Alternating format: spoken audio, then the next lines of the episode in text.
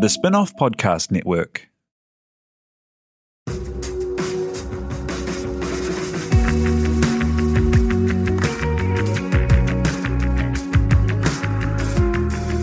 You're listening to Business is Boring, a podcast that reckons it's anything but. Business is Boring is brought to you by SparkLab, offering inspiration and practical advice to help businesses find their edge. To hear more about SparkLab, including details about the latest events, workshops, and business tools, visit sparklab.co.nz. And now, here's your host, Simon Pound.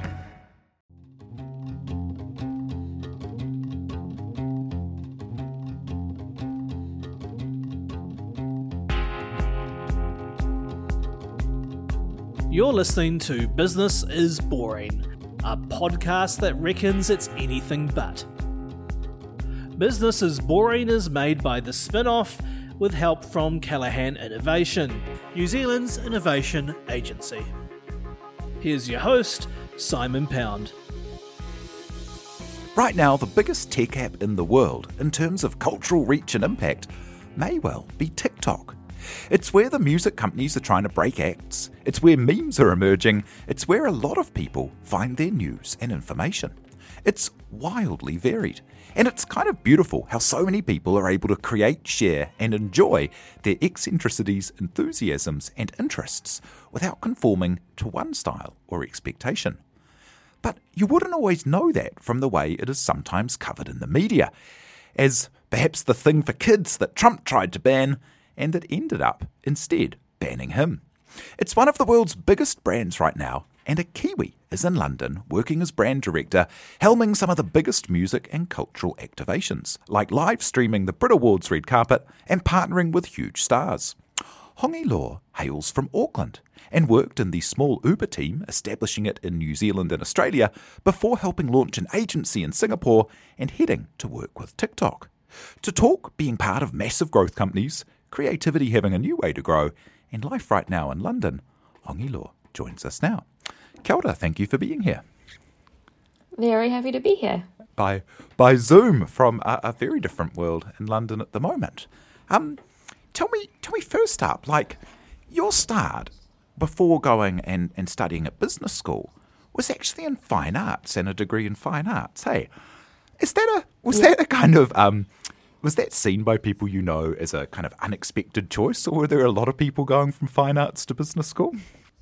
Not not a lot of people for sure. Um, I think it, it, was there was a bit of a light bulb moment for me. Um, I went to Elam. It was great. I loved it. I was a painter. I was a sculptor. Did all sorts of wonderful art things. Um, and a small group of us got taken to a trip to LA. we went to visit all the big galleries and um, met with some practicing artists. And I think it was the first time I really understood what commerce was, and very clearly that art was a commerce like anything else. And then all of a sudden, I just thought, I don't have enough self confidence to really sell myself um, as a practicing artist. And obviously, you know, wanting to make a stable living, I immediately thought, I need to do something else. And at the time, I was actually um, interning at Gow Langsford. And there was a marketing manager there, and I thought, man, whatever she's doing, I like her. She's got great energy, and started sort of figuring out what this marketing thing was, looking at different business schools that might be relevant, and then just went from there, really.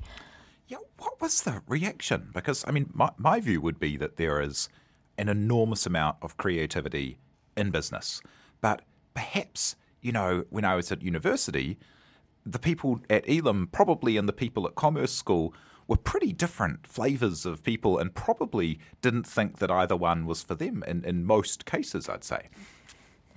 Yeah, I, I guess there is this shared sense of maybe entrepreneurship or like creativity and problem solving. I think that's what I've brought from my time at art school, you know, with little to no budget, couldn't even afford art supplies. You always seem to manage to find a way through. Um, I, I think what drew me to marketing was I even at the time, if I didn't really know it or could articulate it, what I saw was an opportunity to bring creativity out into these practical, um, you know, business situations. And I, you know, I wasn't sure where it was going to take me, but I really did like the the, the element of storytelling um, and being able to sort of make human connections. Um, and obviously, I kind of took a took very much a leap of faith applying, you know, to, to business school. But the more I got into it, the more I loved it. I just thought this is fantastic because on one side of the room are people who are really focused and, and don't understand humans. They look at everything as numbers or kind of a metric on a page. And on the other side are people who love to tell stories and bridging that gap to me was what was so, so interesting. And it's so interesting that you had that um, experience of kind of seeing the commerce and art. Like if you look at fashion design, uh, part of the fashion design course at, at, lots of institutions is they do dip in a little bit to uh, how you set up a business and a business plan and branding and things like that. But art, like especially fine art, kind of pretends like you're never going to have to worry about any of this stuff, and and it's not really um or, or, or, is it now becoming a thing that's taught a lot more, or is it still something that's kept completely at arm's length? Yeah, I mean, I I follow lots of artists who, you know, aren't traditional. Um, they when I look at their work, and a lot of them have really maximized social media or built their own personal brands, and they've gone sort of you know outside of the traditional route of commerce and art some of them don't rely so heavily on you know galleries or dealers they can do a lot of that it's almost like a direct to customer model mm-hmm. but 100% i think it's like really understanding you know you you have something to offer how do you get that to the people who are interested in it i mean I guess even to the point that I see a lot of internet culture, a lot of meme culture also as art. It's just ideas being built and rebuilt and broken down and shared. Um, I don't think I, I don't have a definitive answer, but it's it's it's why I'm so fascinated with you know how the role that the internet and entertainment and social media plays in communication really. Yeah, absolutely. And in those roles that you've had in those um, you, you know big companies, tell me a little bit about getting into Uber as it kind of established itself in New Zealand and Australia, as it was something that had been so much part of the culture but hadn't been available. And then, um, you know, extraordinary growth to be part of. Uh, yeah, t- tell me about your journey into Uber. Well, it's a funny journey because they didn't want me for a very long time. I'd, I, you know, obviously I was kind of coming with a bit of a mixed background. I'd worked a whole bunch of odd jobs, copywriting, being a photographer, doing a whole bunch of weird things. Um, and when I was looking for a new role, moving back from Sydney, I met with the Uber team and they just had a whole different energy. And I, you know, at the time I couldn't have articulated it, but I think it's something in that entrepreneurship and that spirit of building. Um, so I actually didn't get offered the role, but I just kept messaging the GM. I think I emailed him once a week until eventually he was like, fine, come on in. You can come and be an intern for us. Um, the team was at the time maybe four people. Um, and it was really great. It was really hard. And, you know, as you said, Uber wasn't part of the vernacular, you know. I had to explain to my parents, to my friends, what this crazy thing was that was taking up, you know, the majority of my free time, the majority of my working days, this thing that we were absolutely obsessed with. And now it's obviously synonymous. It's it's literally what you describe um, to kind of get from A to B.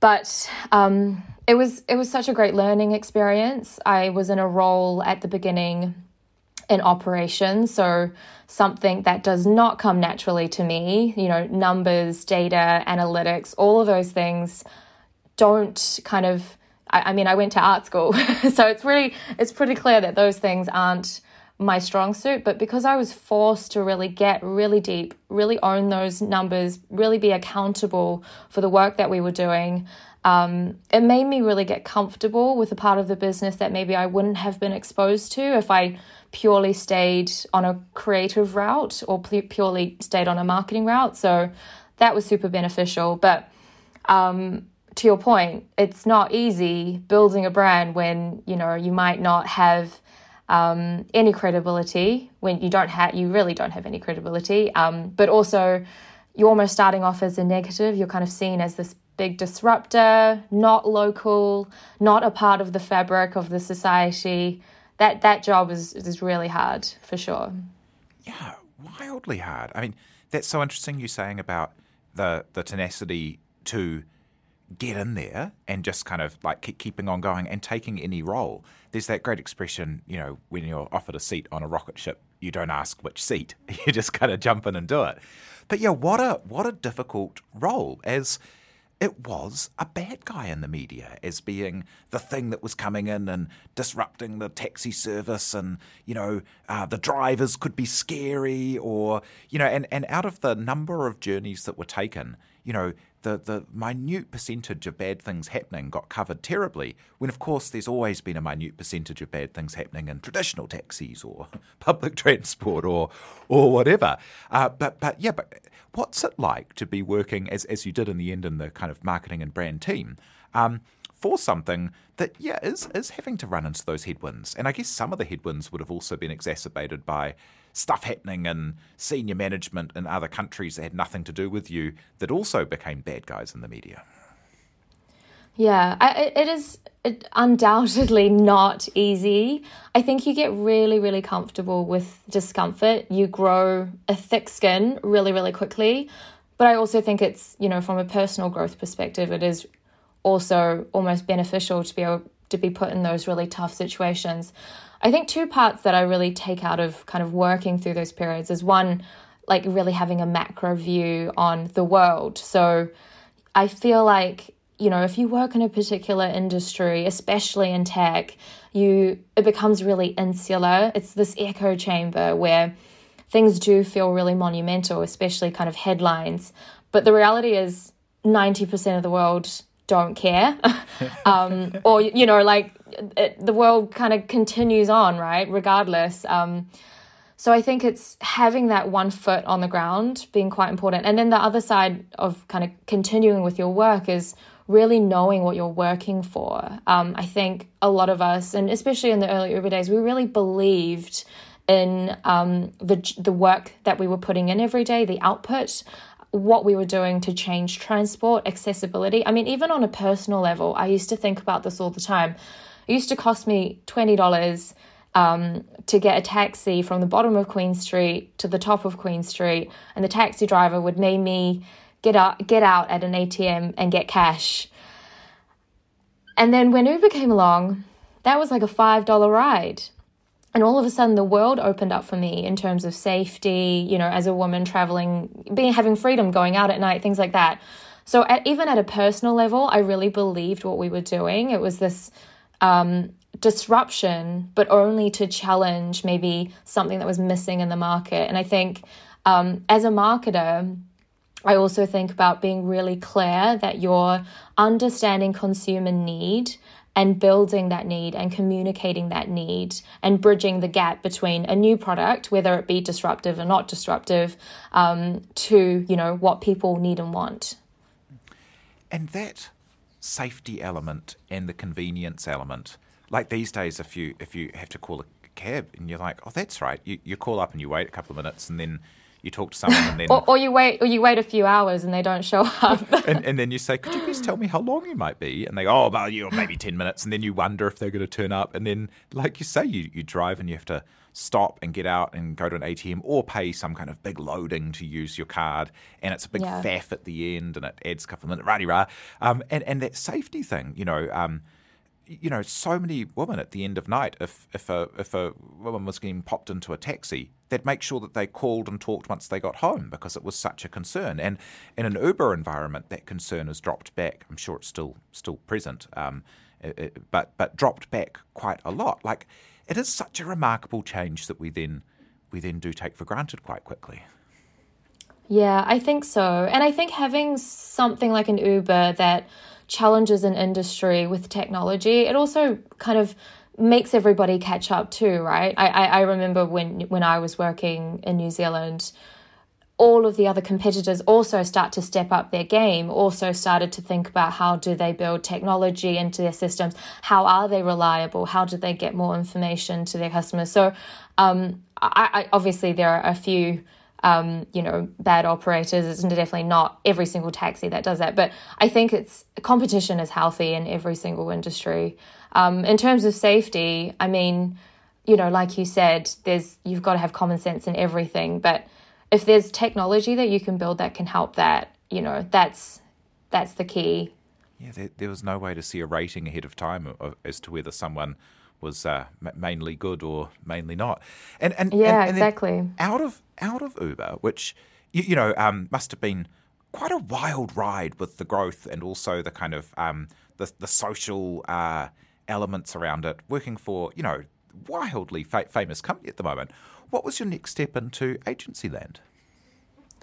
Yeah. Um, well, when I so I actually moved with Uber into Singapore and looked after driver brand for Asia Pacific, which was also an amazing opportunity, kind of launching the business into countries like Myanmar and Cambodia. Um, and I had an agency, they were actually my agency called Forsman and Bodenfors, this uh, really amazing Swedish creative and the managing director at the time actually said to me, We're going to open up an office in Singapore.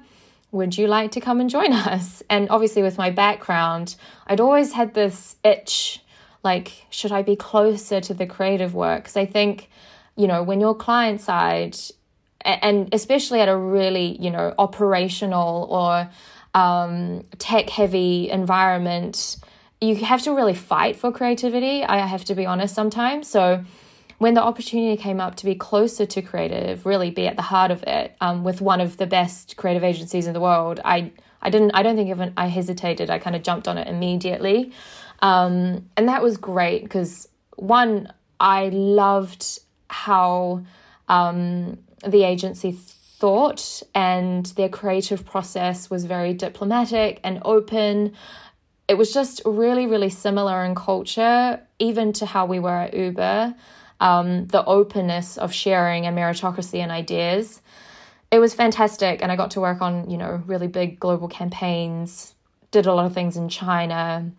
I really learnt that brand storytelling inside and out for sure.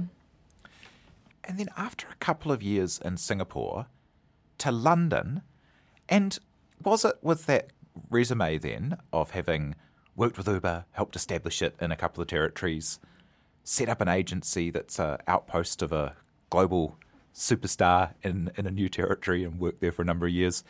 You know, what was the reception like when you tried to get jobs in London? Oh, I mean, you know, it's it's hard being an immigrant at any time, I think, but especially when you're kind of moving relocating. I, I didn't relocate to London with TikTok. Um, and even at the time, TikTok was absolutely unknown. Um, I remember telling people that I was really interested in this company.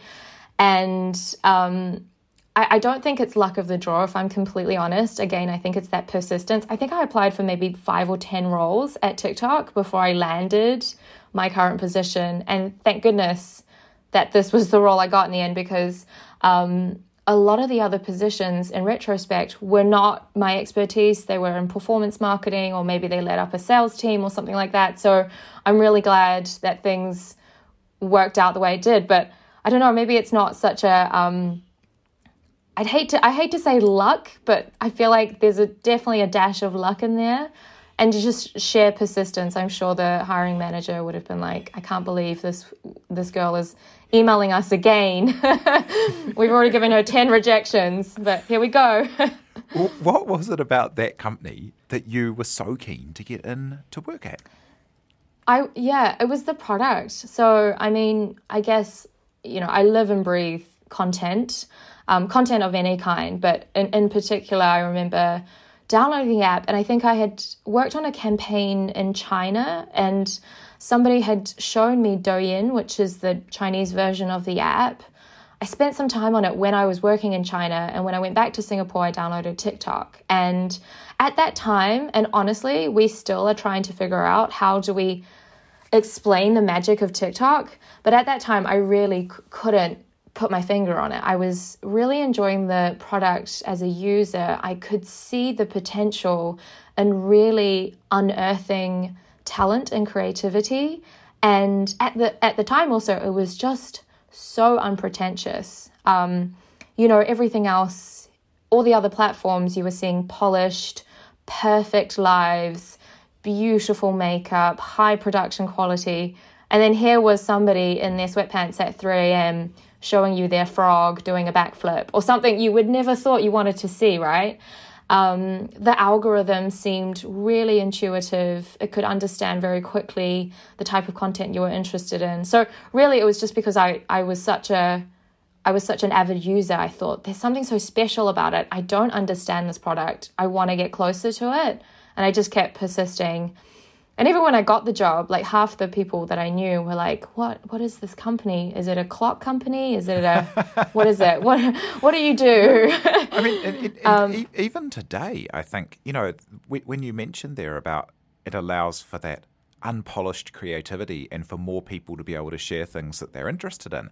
I think that's the thing about TikTok that just isn't always appreciated by people who aren't using it. And that um, if you if you like things and show the algorithm what you're interested in, you'll be shown more of those things. And every person's TikTok experience is a completely different journey. And if you've liked a whole lot of things about books, then you'll get a whole lot of book content. And you know, it's it's wild how many people out there are just sharing things that they love or are interested in and and how how many kind of different experiences you can have. And they're all valid. And you don't have to be have gone to the right school and got past the gatekeepers and have the right looks or or whatever. Like there's that kind of freedom for everyone to be able to share what they're interested in yeah, a- absolutely. And I think you touched on such an interesting point because it's, I mean, it's what I think about day in, day out is how do I get people to understand a product when they haven't experienced it? And like, y- you have that in any business, but I feel like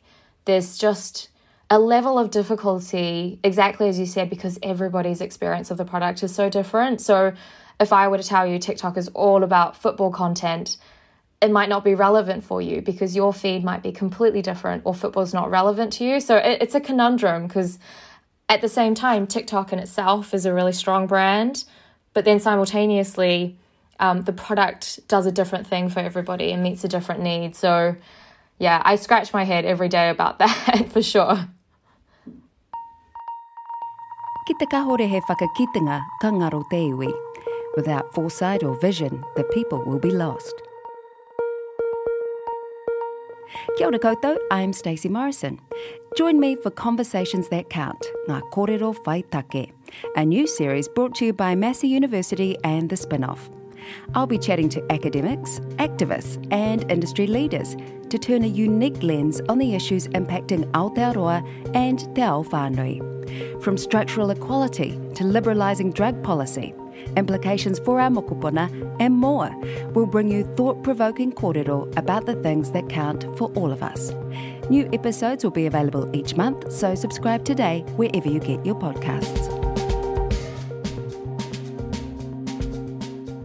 Yeah, and the, misperceptions, you know, misconceptions about about what what what, what um what it is are, of course, exacerbated by the media that covers everything that has anything to do with young people as if it's like something from outer space that's going to turn them all into zombies or ruin the world. like, yeah, and then the, the China connection as well with the media and, um, and, and, and Trump trying to ban it and the like. What's it like, again, working in a brand team when the kind of geopolitical forces way outside of um, things that you're in control must come into your day to day? Yeah, I think, you know, I said before, you kind of grow a really tough skin. I feel like it helps when you have a tough skin and you can keep kind of your eye on the prize. Um, I had this really fantastic mentor, and um, my one of my directors at Uber, he really drill he really drilled into me quite quite quite strongly that brand is the safety net for the whole business. So whilst it's great to be, you know, really data driven, performance driven, we need to remember that, like, and at the end of the day, we're talking to people. Um, and I've written this down so that I don't get it wrong. but um, I, I kind of have this anecdote that I use when I speak with non marketers is that you can't like something you don't know. So in terms of brand building and brand safety and you know navigating through kind of difficult times, it's not much different from like having a really good friendship. So it takes time, it takes consistency, and it takes really clear communication. Um, so I think, you know, as a brand guardian, you just have to be really laser focused on the long term goal and remind yourself that it is insular. It's not always insular because I know some, sometimes the headlines really are global. Um, but you know, to, you, there, there's no storm you can't weather if you're really consistent with you know who you and who who the team and who your what your brand is. And what kind of stuff are you doing as brand director with TikTok out of London? Uh, as you know, I talk to people in um, the music profession, and they're all trying to break songs on TikTok. And you talk to people in entertainment, and they're they're all trying to break their artists. And you know, it, it's it's become such a kind of central point for so many people trying to make stuff happen in TikTok. But how do you make TikTok happen in the wider world? It's such a good question. I think, um, you know, I think TikTok and this is purely my personal opinion because you know I, I'm the first to be quite open to say that you know the the hyper growth of the business is also paired with a lot of change management, the hyper growth of the team, right? So there's a lot of discomfort on lots of different um, areas, but we're also driven to kind of get the business going and growing.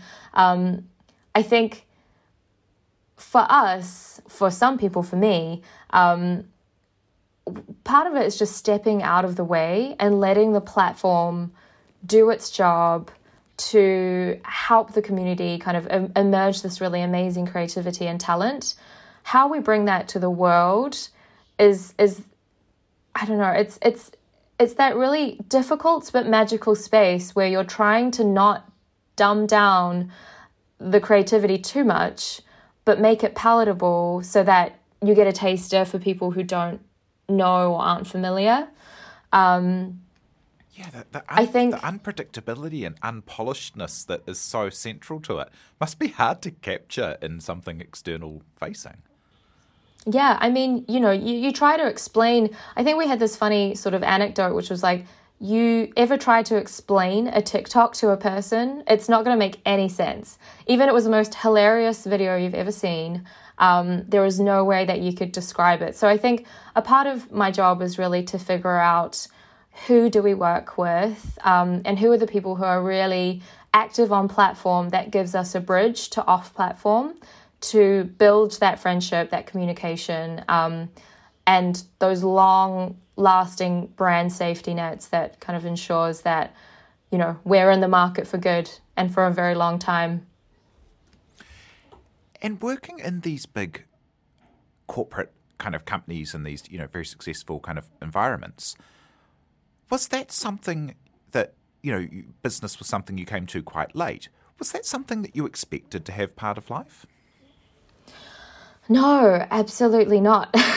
I mean, go, you know, I was very adamant coming out of high school that, you know, art was the end all and be all of my life. So it was shifted very quickly. But you know, even even to this day, I kind of kick myself sometimes because if you would have told fourteen year old me, or even you know university age, that this would be my day to day or this would be my job, I wouldn't have even known that this was something that people get paid to do every day. Um, and I think when I was growing up, um, you know, I came from an immigrant family, very low socioeconomic um, environment. I only knew one adult person who worked in an office and they were an accountant. So, you know, very specialized roles. Um, so I think it's really open. Even even every day, I'm sitting at the table, looking around me, thinking, "Gosh, I'm very lucky to be here," but also, um, I hope I hope other people know that there's room at the table for them as well, um, even if they don't know that there's seats here. Yeah, and how? So you showed the tenacity to kind of keep going to, to get to those places, but like, how do people know that like? after the ninth no, there might be a yes if they, you know, if they listen to the first no, if they don't feel that there is a seat at the table? I think. Should it take nine no's?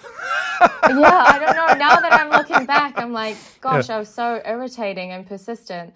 Um, I think part of it is, you know, the other day I was talking to somebody and they used, I don't know whether it was derogatory at all, but they were like, you really you, you've really got that down under spirit and it made me think about like well what's different about my spirit compared to all of everyone else's spirit i think there is something about entrepreneurship and maybe not even you know maybe some of that naivety you can use to your favor. Um, I, I also know that in a lot of leadership you try to stay naive you know always challenge your own misconceptions. Maybe there's something in that. Why you keep going, why you keep pushing and asking and um, making sure that, you know, you don't, it's not so much like not being satisfied. I think it's like keeping the curiosity alive um, and, and keeping the fun in it. I don't think, I don't think no's are, um, you know, hard doors. It's more just, well, let's pick it up later. yeah. What, what advice would you give to people who, um, you know, would would lo- would love to have a place they'd love to work and maybe don't immediately fit, uh, you, you, know, like um, don't feel they fit, although they, they definitely should fit in, into a place. Like, how, how, have you used kind of creativity as, and um, and yeah, like shown shown what you can bring ahead of time to places?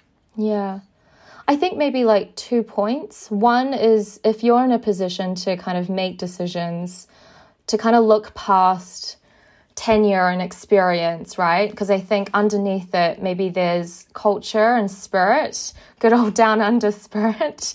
Um, but I think that's one thing that you can see within a person, regardless of their background and maybe like their education status.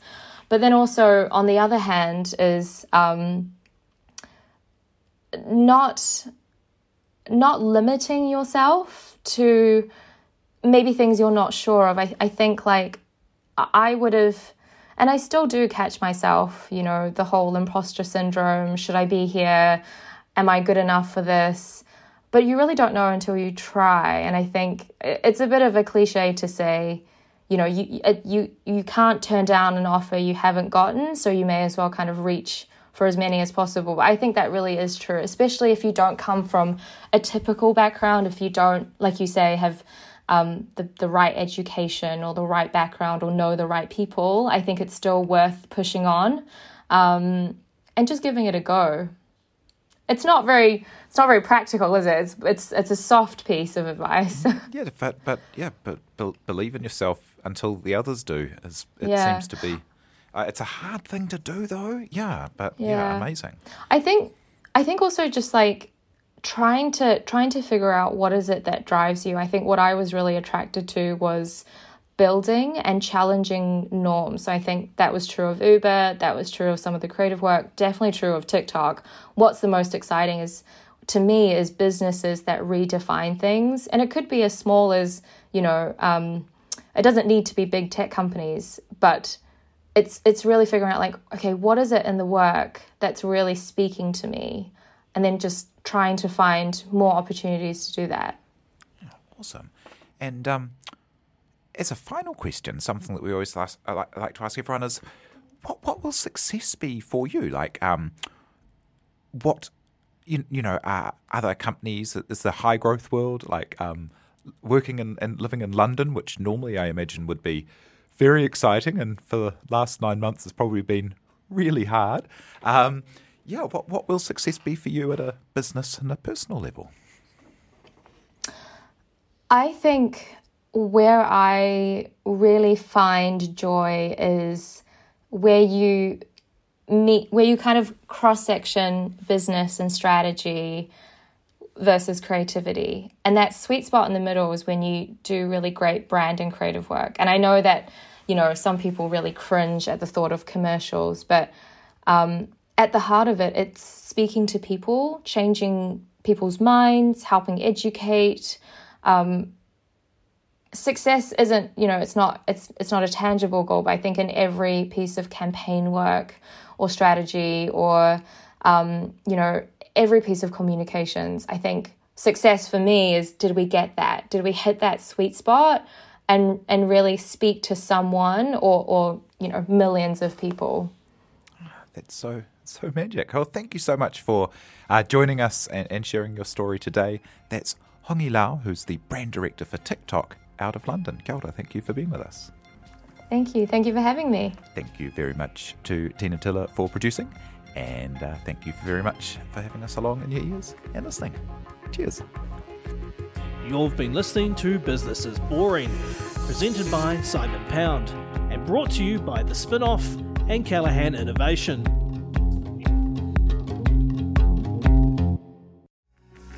From the Spinoff Podcast Network, that was Business is Boring, brought to you by SparkLab. Make sure you're following Business is Boring wherever you get your podcasts. And for more information on SparkLab, visit sparklab.co.nz.